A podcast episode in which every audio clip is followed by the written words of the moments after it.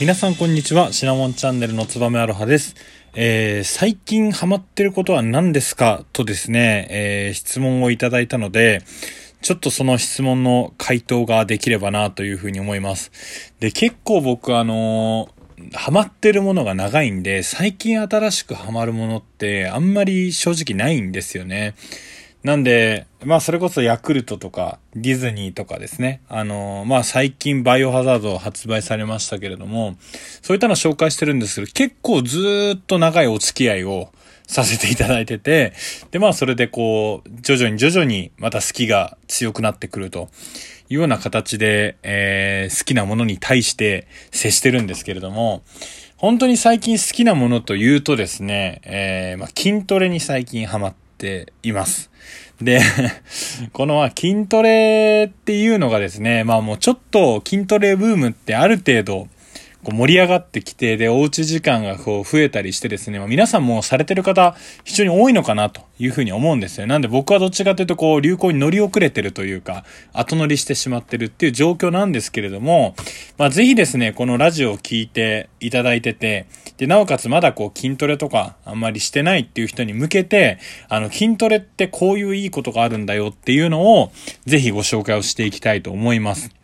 で、そもそもですね、僕がなぜ筋トレにハマったかというと、えー、昔はですね、まあ、ずっとダイエットはしていたんですね。で、このダイエットずっとしていたっていうのは、まあ、逆に、を捉えるとですね、一回も成功がしたことがないという風なので、で、僕はあの、ジャンクフードとか、あとは、まあ、炭酸飲料とか、えー、甘いものとかがまあすごい好きなので、えー、まあ本当にピザとかハンバーガーとか、本当に毎日食べれるくらい好きでした。で、えー、まあ、オフィスワークが中心、デスクワークか、デスクワークが中心だったので、えー、まあ、そうするとですね、まあ、自然にどんどんどんどん体重って増えてくるのかなと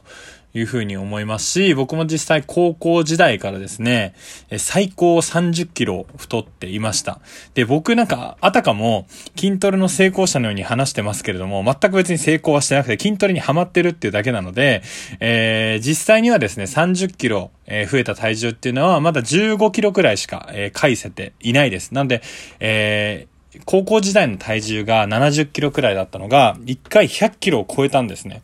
で、もう100キロ超えるのはやばいと思って、えー、ダイエットというか筋トレを始めてですね、あとは食事制限をして、今、だいたい80から85の間をうろちょろしてるかなと。で、あんまり最近減らなくなってきちゃったのかなっていうのが僕の現状です。ただ、まあ、あの、体重はまああくまでこう参考値にしていて、意外とこう体つきとかは変わってきたりとか、で、顔のちょっと肉が僕あんま落ちないので、まあ、早くこう顔に現れたいなっていうふうに思ってるんですけど、あの、ちょっとっと話しとれちゃったんですけど、まあ、筋トレを始めたきっかけということでですね、あの、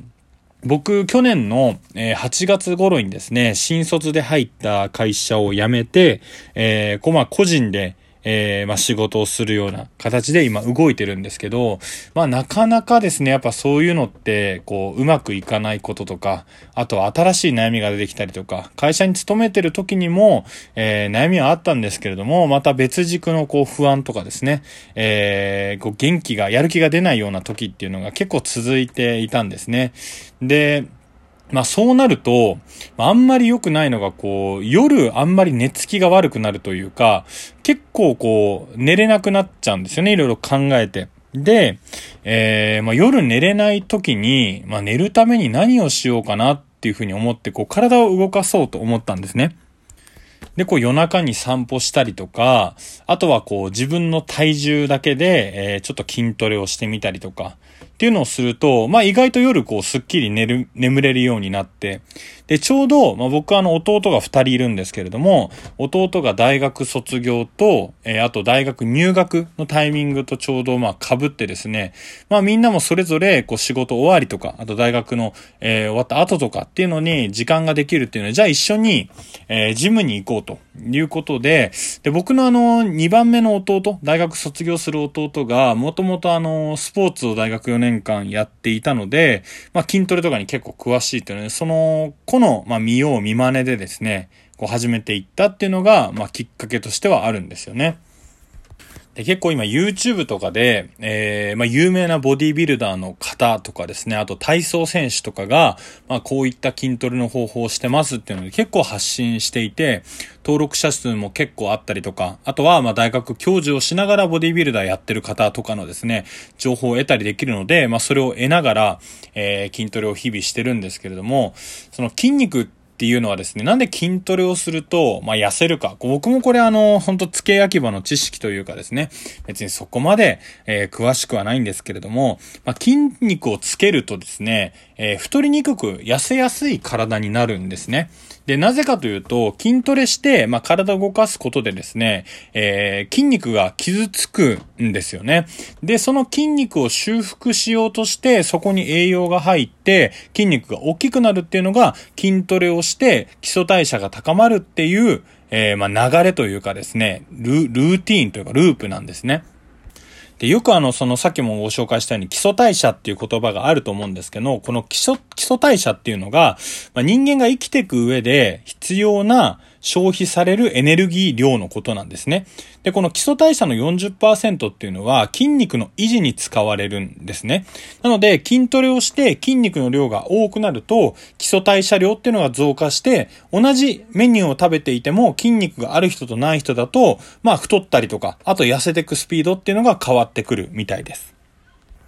で、この人間というのがですね、不思議でも何でもないんですけれども、えそもそも飢餓状態がずっと長い動物というのはですね、物が食べれない時がずっと長い期間あったため、今こうやって好きな時に好きなものが食べれるっていう状態が、まあ異常な状態というかですね、えー、なので、ずっとまあ飢餓状態が長いとですね、たくさん食べて体にエネルギーを溜め込もうというふうに、まあするのが体の中にこう遺伝子として、まあ入っているんですよね。なので、まあ食べてしまうと、こう太って、まあ自分のこう肥満というかですね、中性脂肪として体の中にに蓄えておくということが、まあ、体の中にインプットされてるわけです。で、筋肉を、まあ、つけるっていうことはですね、